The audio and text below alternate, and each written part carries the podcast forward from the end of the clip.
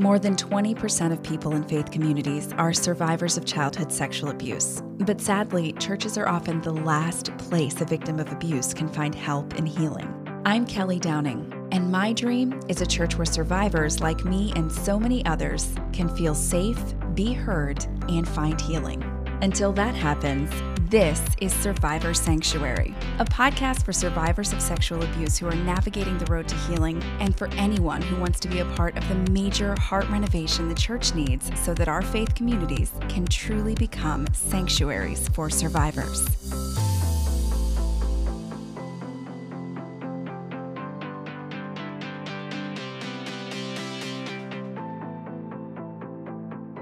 Welcome, welcome to another episode of Survivor Sanctuary. Hey, it's Kelly, and I'm glad to be kicking off another episode with you.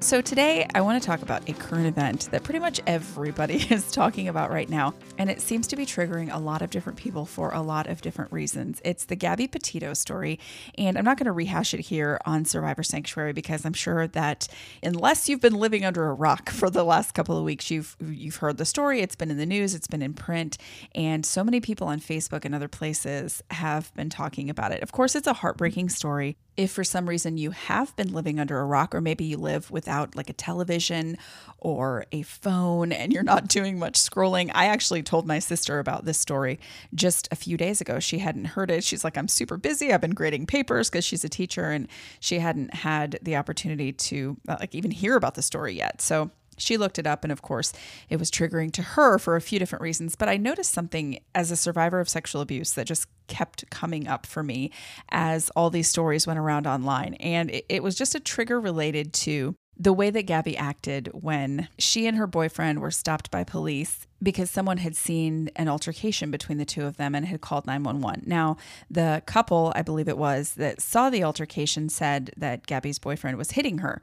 And that's the reason they called the police, because he was actually physically violent with her and was physically assaulting her. And that is why they called. Um, but when the police arrived, if you've seen the body cam footage of this incident with police, then you know that he seemed, he being the boyfriend, seemed very calm. He seemed very cool. He seemed very collected, and was just kind of joking around with the officers, kind of getting on their good side. Now, I will say one thing about joking around with officers. When I'm nervous, I joke around incessantly. So that's probably something that I would be doing. So joking around doesn't necessarily make someone an abuser, but it's just interesting when you look at the difference between the two of them. And when the police officers leave, I mean, after everything that has happened, not just from what Gabby's boyfriend has said about her, but what she said about herself and, and the way that she kind of carried herself during this. And listen, this is not a criticism of the way that an abused woman was acting after her boyfriend had physically abused her and, you know, they got stopped for the incident and she was basically blamed for it. I'm not criticizing Gabby in any way. I just see a lot of parallels here between this kind of abuse. And I guess because we deal with sexual abuse here on this podcast and sexual abuse within the church, all kinds of abuse, you can find similarities between all kinds of abuse because many abusers are just so, so similar. Whether they're narcissistic and they abuse mentally, whether they're physically abusive to their spouse or their children, or whether they're sexually abusive, you can draw a lot of similarities between abusers because abuse, especially at its just basic level, is to treat someone with cruelty or violence, uh, to treat someone in a way they don't deserve to be treated. I like how there's a difference between the noun abuse and the verb abuse, but you can actually draw parallels there as well because the noun is the improper use of something, such as alcohol abuse. But we could say that all abuse is the improper use of human beings, and that would be abuse as well.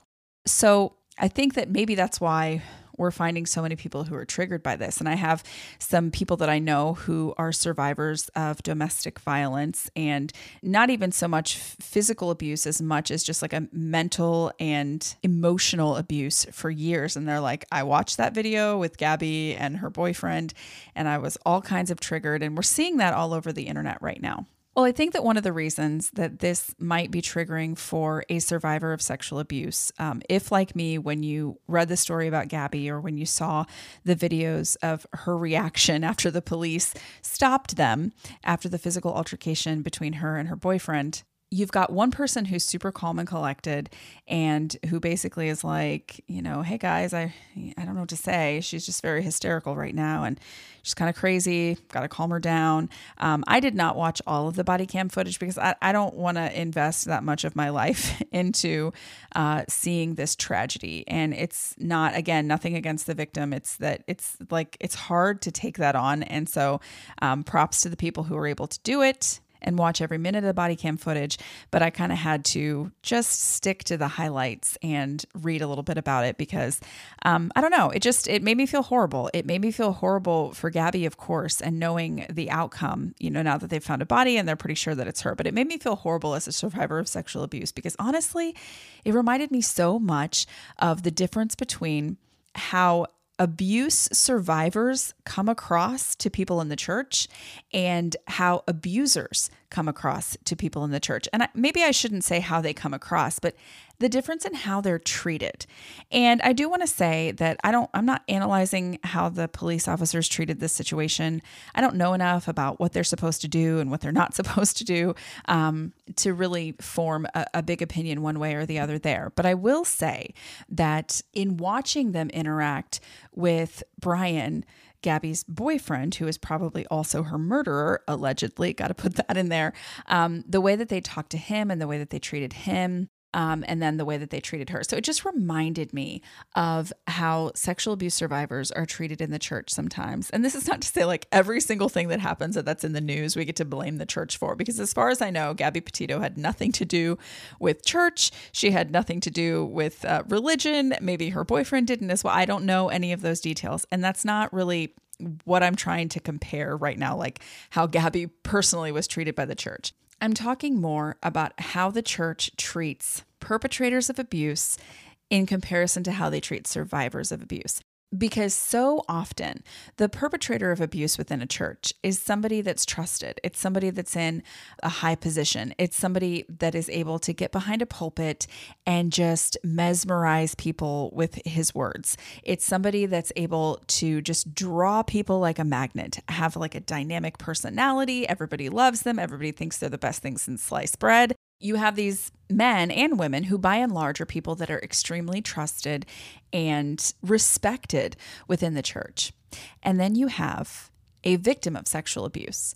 And in a lot of cases of child sexual abuse um, or sexual abuse in general, it doesn't even have to be of children, perpetrators will choose victims who are vulnerable in some way. You might see a perpetrator who chooses the child who is super shy and is kind of scared to talk. You may see a perpetrator choose a child who has a really bad home life. Maybe their parents aren't there for them and they think, well, their parents have issues and they're working really hard and they already are super busy and they probably don't have much time to pay attention to their kids. So it'll be easy to emotionally manipulate this child if they are in want of attention. It's also going to be easier to get away with it because no one's paying attention to what's happening to the kid anyway. So a lot of times before abuse occurs, you have a child that may have already some things going on in their life that they are struggling with. I don't like when people say that perpetrators just choose, you know, these issue-riddled children because they're easier to abuse or they're susceptible to abuse.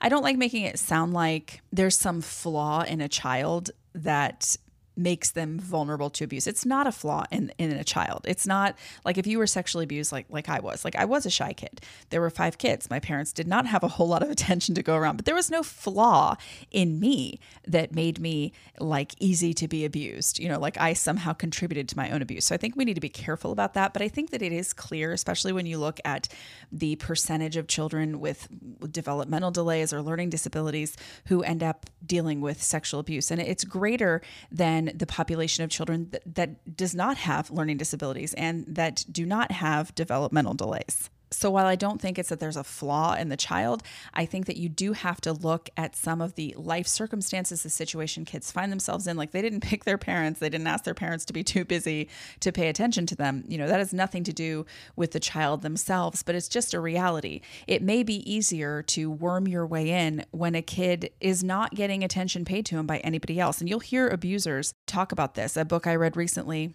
about a child molester, he basically said, like, the way that he got attention from all the kids was just talking to them and basically paying attention to them. He, he was like, nobody in their lives was talking to them. Like, nobody was paying attention to them. So when I let them talk and I acted like, you know, their opinion was valid and what they had to say was interesting or worthwhile, like, I really earned the trust of these kids very, very, very quickly. So his warning to parents was, talk to your stinking kids, you know, find out what interests them and be a part of their lives, and don't just act like they're these afterthoughts, because that's what makes it easy for a person to get in and really influence a child and make them more vulnerable to abuse. I just like to put that caveat in there. Like, I'm not saying that, oh, we have some flaw in us, there's something wrong with us, and it makes us more vulnerable to abuse. No, usually there are envir- environmental factors. There are things that we have no control over in our lives. Um, but they, they might, yes, make us more of a target for an abuser, because that abuser knows, I can manipulate this area of this person's life and this area and this area, and I can work that to my advantage so that I don't get caught. So a lot of times we've already got things that we're dealing with in our lives that might make us a little more susceptible to abuse. And maybe somebody, you know, has a history of issues. Um, I, I think of this situation with a local ministry here in South Florida where a child accused a leader of sexual abuse. And this child told a counselor. She was having a lot of problems. They took her to counseling. She told the counselor that she had been sexually abused by this leader in the ministry. And, you know, all the right things were done. Like, a police report was filed and this person was talked to and there was an investigation, and like everything was done correctly. There wasn't really enough evidence of anything occurring for them to be able to press any kind of charges. But when people from the ministry tell this story, and they're not trying to stage any kind of cover up, but when they tell the story, they say, well, she had a lot of problems. She lied a lot. She had a real problem with lying. And so, you know, none of us know whether we really can believe her, that he actually did anything to her, you know, because she had a lot of problems. And it's just kind of like, yeah, she had a lot of problems. She lied a lot and she got in trouble a lot in your ministry. Therefore, she's probably lying about having been abused. Those kinds of things abusers use to their advantage. And I think of, like, you look at two people like Brian Laundrie and Gabby Petito, and you see her crying hysterically, trying to blame herself for everything, talking about all her issues and all the things that make her a terrible person, which are probably things that he tells her often make her a terrible person. And then you see him, you know, kind of just calm and cool. Like, I'm just trying to calm down the crazy person. I'm just like, you know, I don't even know what's going on. It's just, she has some problems and just trying to keep her calm. You know, I'm just this great guy who is just totally like chill. And it just reminds me so much of that dynamic, like the abuser and the abused. And when they come forward, well, the abuser typically doesn't come forward in church, but when an abused kid comes forward, or even an, an abused, an adult who was abused as a kid, that's almost the way that we see it. This is this troubled, troubled person. And they're so troubled that, you know, they needed to make up this story about this amazing person who we know that we can trust and would never abuse anybody because he's just awesome and he buys groceries for the elderly and, you, you know, he shovels snow in the wintertime for people who need it. And he's always there to help you out with anything you need. And he's just soft-spoken, like totally calm, cool, collected person. This deacon in our church, this pastor in our church, this Sunday school teacher, whoever they may be, they've got the respect and they've got the trust of the congregation. And then you have the abused person that not only are they dealing with whatever whatever was a part of their life that might have made them more susceptible to the abuse. Like, say the person in the ministry I was just talking about, this girl, um, she was already known for lying. She was already known for being attention seeking. She was already known for some troublesome behavior in the ministry. So she's already got that. You have all those things that may make you more susceptible to the abuse. And then on top of it, you have the behavior that comes as a result of having been abused. Because often, I would say in most cases, a child's going to be sexually abused and you're going to notice something different in their behavior. Um, I feel like my personality changed, and I don't know because I was six. I can't say for sure that I would have grown up and acted like completely different. I, I don't think that everything about my personality changed, but I do know that the way that I interacted with human beings became very, very different after I was abused. Before I was abused, I remember being shy. I remember being pretty quiet. I was an emotional kid. Like I would cry easily, get my feelings hurt easily, but it was more like a quiet kind of emotion. Like I don't recall like, you know, needing a whole lot of loudness to get attention or anything like that.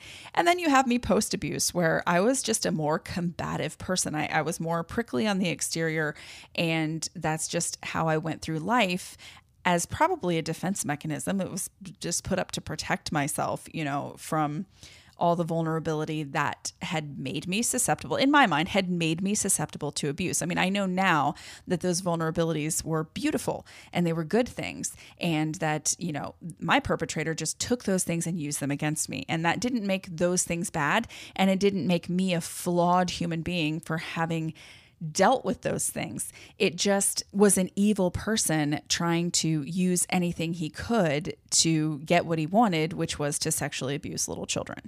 So you've got whatever parts of your life, um, your living conditions, your family life, you know, even things in your D N A, if you happen to be born more susceptible to anxiety or to depression, uh, maybe you have a learning disability or, or A D H D or something like that, um, anything that could possibly make you a more appealing target to a person who really wants to make sure they don't get caught.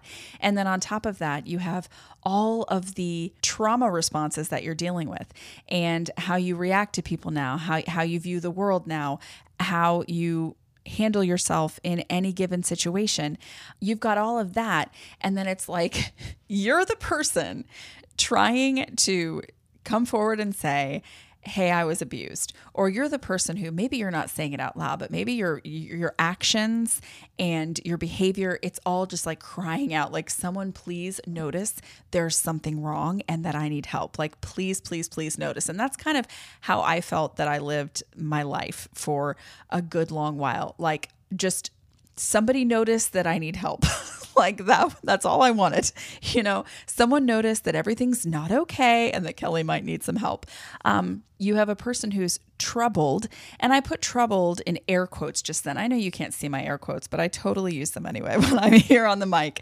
Um, troubled in air quotes, because I don't mean troubled like, again, you're not like fundamentally flawed. It's, you're troubled because someone has made you that way. Like, you're literally troubled inside from the thing that has been perpetrated that is horrible. And that's kind of how like I view Gabby, as she's like crying hysterically and, you know, blaming herself for everything. Well, I have O C D and I have anxiety and I have this and this and this and this. And, you know, he's just such a great person and I'm scum, essentially. So while she's very clearly the victim in hindsight or in retrospect, standing in front of the officers who are trying to figure out the situation, if you know nothing about abuse and the dynamics of abusers and victims, then you would think this girl is hysterical and she's blaming herself. Obviously, you know, she must have done something that caused all this. And then you have him calm, and he just seems like a normal, calm guy who just wants what's best for her, whatever. And what ends up happening is we take the abuser's word for it, because they're the person who's delivering it with this like super shiny, calm, you know, nice exterior. And who would we rather deal with at the end of the day? And this is not victim blaming. I'm like asking these questions so that we'll really be honest with ourselves. You know, if I am in a situation of stress and tension, do I want to be in a situation of stress, stress and tension with a person who is just totally calm, cool, and collected, and can, can be like the voice of reason and can be like a help in that situation? Or do I want to have the person with me who is like not okay and is going to need to be comforted and is going to need all this help? I think that it's easier for us to believe someone in a situation like where there are accusations being thrown around. It's easier to believe the person who is being like calm.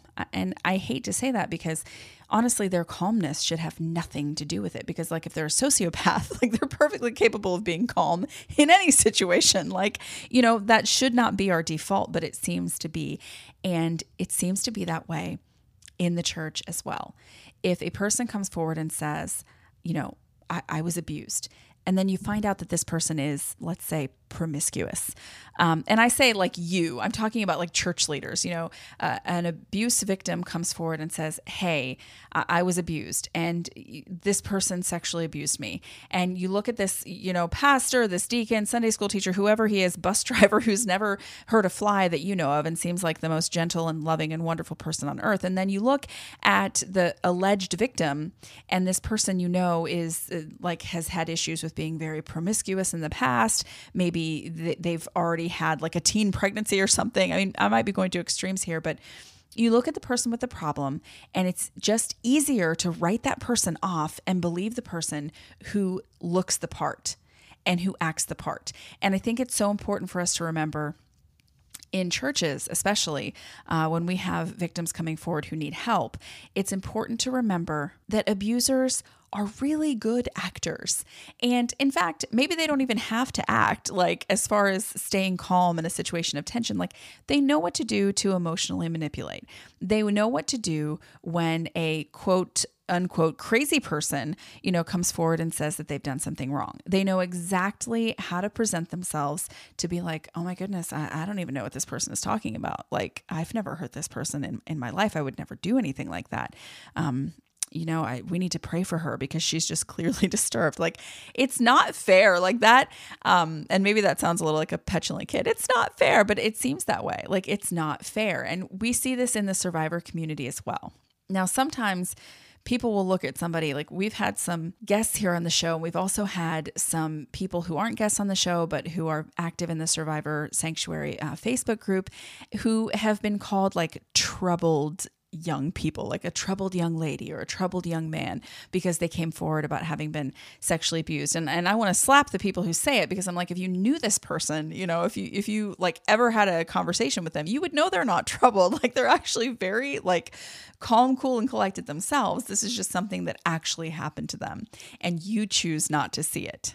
But then we have a lot of instances where um, the last episode of Survivor Sanctuary, when I talked to Mindy Hood, uh, same thing with her. You know, she she was like, I had a lot of problems related to the abuse, and she had a lot of problems before the abuse. And it it made it easy for people in her church to write her off as the bad kid, the bad kid who's just making it up, the bad kid who, you know, told this story and it's probably not true because she's the bad kid, you know, and so we're not going to listen to her. We're not going to do anything to help her. We see that over and over and over again in churches. Perpetrators who choose to abuse people who are not going to be believed if they come forward.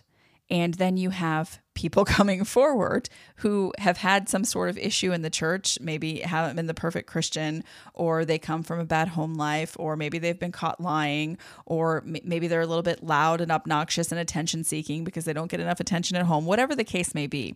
It is so much easier to not listen to a person like that and just chalk them up to like, okay, that person just has issues. But like newsflash, someone who is sexually abused as a child is going to have issues. I'm not saying that you are flawed. Again, this is not you have a flaw in your character. It's that you have issues that have to be worked out. You have things to deal with mentally and emotionally and often physically that the average person who was not abused does not have to deal with. That's just the reality of being a survivor of sexual abuse. So it doesn't demean you in any way to say that you have some issues that have to be worked out after sexual abuse. It's one of the most traumatizing things that can happen to a person. And I just wish that as Christians, as people in the church, even just as human beings in general, that we could get this through our heads. And I don't know, maybe this story will help some people to kind of see the light. You cannot tell how a person behaves in private by the way that they behave in public. I don't know if you've seen that meme going around. It shows like this furious woman and it says like, my mom thirty seconds before church. And then like my mom when we walk through the door and she's like, you know, evil and horrible and like smacking the kids. And then in church, it's like, oh, hi, everyone. Happy Sunday. I mean, I remember that. I was a pastor's kid and a missionary kid, and we used to go to churches all the time, and we fighting like cats and dogs in the car, having big fights, and like you're you put it all aside, you walk through the door, you plaster that smile on your face. It's just what's socially acceptable. Like you you don't go in and air your dirty laundry for the most part, but how people portray themselves to you in a public setting when you've never been alone with them, you cannot know that that's how they behave in private. You can't. And so when you come across a person who seems emotional and who seems like they may have a difficult home life, or who may be struggling with something like anxiety or O C D or any other kind of mental health issue, you have to be really careful about not giving the benefit of the doubt to the person that they're accusing, um, especially if that person is, again, like calm and just a pillar of the community, never loses his temper, never gets upset. You know, um, this person may seem like just the best thing ever in public, but that doesn't mean that when a person comes to you and says, this person has physically hurt me, um, that you should ignore it. You know, or this person has a lot of issues in their life, so honestly, we probably shouldn't believe them. And I hate that in church, that that's kind of the way that it ends up, the same as in many places in the world. Um, but I would almost go as far as to say in some places in the world, we're getting it right, you know, where churches are not, because I think more and more people are beginning to understand that it doesn't matter how much you trust someone. It doesn't matter how esteemed someone may be in the community. That is not a guarantee that this person is not harming people. And it's also, I don't even want to say like it's not a guarantee that they're not harming people. It's they're almost more likely. Um, so many abusers are are the quiet ones. They're the people who are like the one you would never suspect. I, I know in, in my family, in my extended family, like a situation where a woman was married and she was married for just years and years and years and never said a bad word about her husband. And we all thought that he was this wonderful person. He was like quiet and very unassuming. And he just seemed so easygoing. And, you know, people thought if there was ever an issue in that marriage, it was not going to be with him. And he ended up being like a really terribly abusive person and hiding behind that, like, oh, I'm so nonchalant and so easygoing kind of persona. But you cannot tell whether or not a person is abusive by how they act in church or by how they act in public at a family get-together, because an abusive person doesn't typically go around abusing everyone. And I'll bring it back home to us as survivors of sexual abuse. I should say we as survivors of sexual abuse, got to get the grammar right.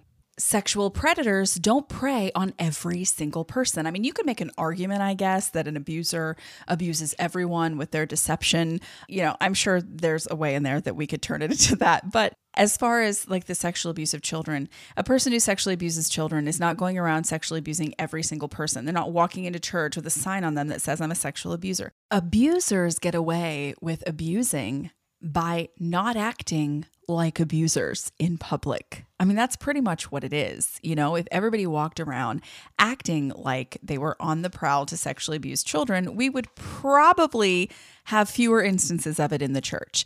But instead, you have people that are literally using this persona of somebody that's super trustworthy, that's super respectable, that's super godly, in order to deceive so that they can get what they want, which is to sexually abuse children. And I think that as as just human beings in general, yes, but as the church especially, if we're going to minister to survivors of sexual abuse, it has to start with just believing them at face value when they say that they were abused and responding correctly. That doesn't always mean you can control the outcome of what happens. But I think far too often we just have this bias toward, well, I know that this person has issues. You know, I, I know that this kid like was shoplifting and got arrested, or, you know, he served some time in juvie. So if he says this person sexually abused him, like, can we really trust him when this person's been serving on our deacon board for so long? I mean, you know, we have that bias. It's just easier to believe the clean-cut person who just seems to be respectable and awesome. But the only way that abusers get away with their abuse and get away with it for as long as they seem to be getting away with it, is by having this false persona. It's a double life that they're living. And the way that they react when they're accused of sexual abuse can't really be used as the gauge to decide whether or not they're guilty. You can't just believe someone because they seem respectable. Who a person is in public does not begin to tell you everything you need to know about what this person is like in private. Can it tell you some things? Sure. Can it tell you whether or not a person would sexually abuse a child? Not really. Unfortunately, um, as it looked like in the Gabby Petito case, as her boyfriend kind of has the attention of the officers and they're telling him that he's the victim in this, um, we, we react that same way in the church. You know, the respectable guy who is calm and, you know, acts like, oh gosh, I'm just out here trying to do the best I can do and, and help my girlfriend. And, you know, unfortunately, she has a lot of issues. You know, we believe the Brian Laundries of the world instead of the Gabby Petitos, the people who are crying out for help. And I really would love to see that change in the church. And that's just been on my mind this week um, as I've been watching the story in the news and just realizing that uh, it's it's so, like, I don't want to say it's so unfair. I sound like a bratty little kid, like, it's not fair, but that's just what I I kept thinking when I saw this poor girl, like, you know, and I say girl, like in her twenties, but a young lady, like just crying and blaming herself, and her emotions are in knots, which is what abusers do to their victims. And then the abuser does all of this to their victims, whether it's a, a physical abuser, emotional or sexual. They, they do this to their victims. They make their victims the way that they are. And then they capitalize on what they've done in order to come out looking like the innocent victim. And I hate it. I hate it so much. And we need to learn to see through that, or I should say the church needs to learn to see through that. Well, that's what I wanted to talk to you about on this episode of Survivor Sanctuary. A reminder that you can join us and join the conversation on Facebook. We have a Facebook group called Survivor Sanctuary Podcast. Search for it, answer a question to get in, and I'll add you to the group and you can join the conversation there. Until next time, stay safe, and thanks for listening to Survivor Sanctuary. Thanks for listening to Survivor Sanctuary with me, Kelly Downing. If you found value in today's podcast, please leave us a review on iTunes. Not only will it put a big smile on my face, more importantly, your reviews will help make it easier for other survivors and survivor advocates to find this podcast. Also, make sure you subscribe to Survivor Sanctuary wherever you listen to podcasts so you never miss an episode. You can also join the conversation in our Survivor Sanctuary Facebook group. And for exclusive content, be sure to visit survivor sanctuary dot com. Join me next time for another episode of Survivor Sanctuary. See you then.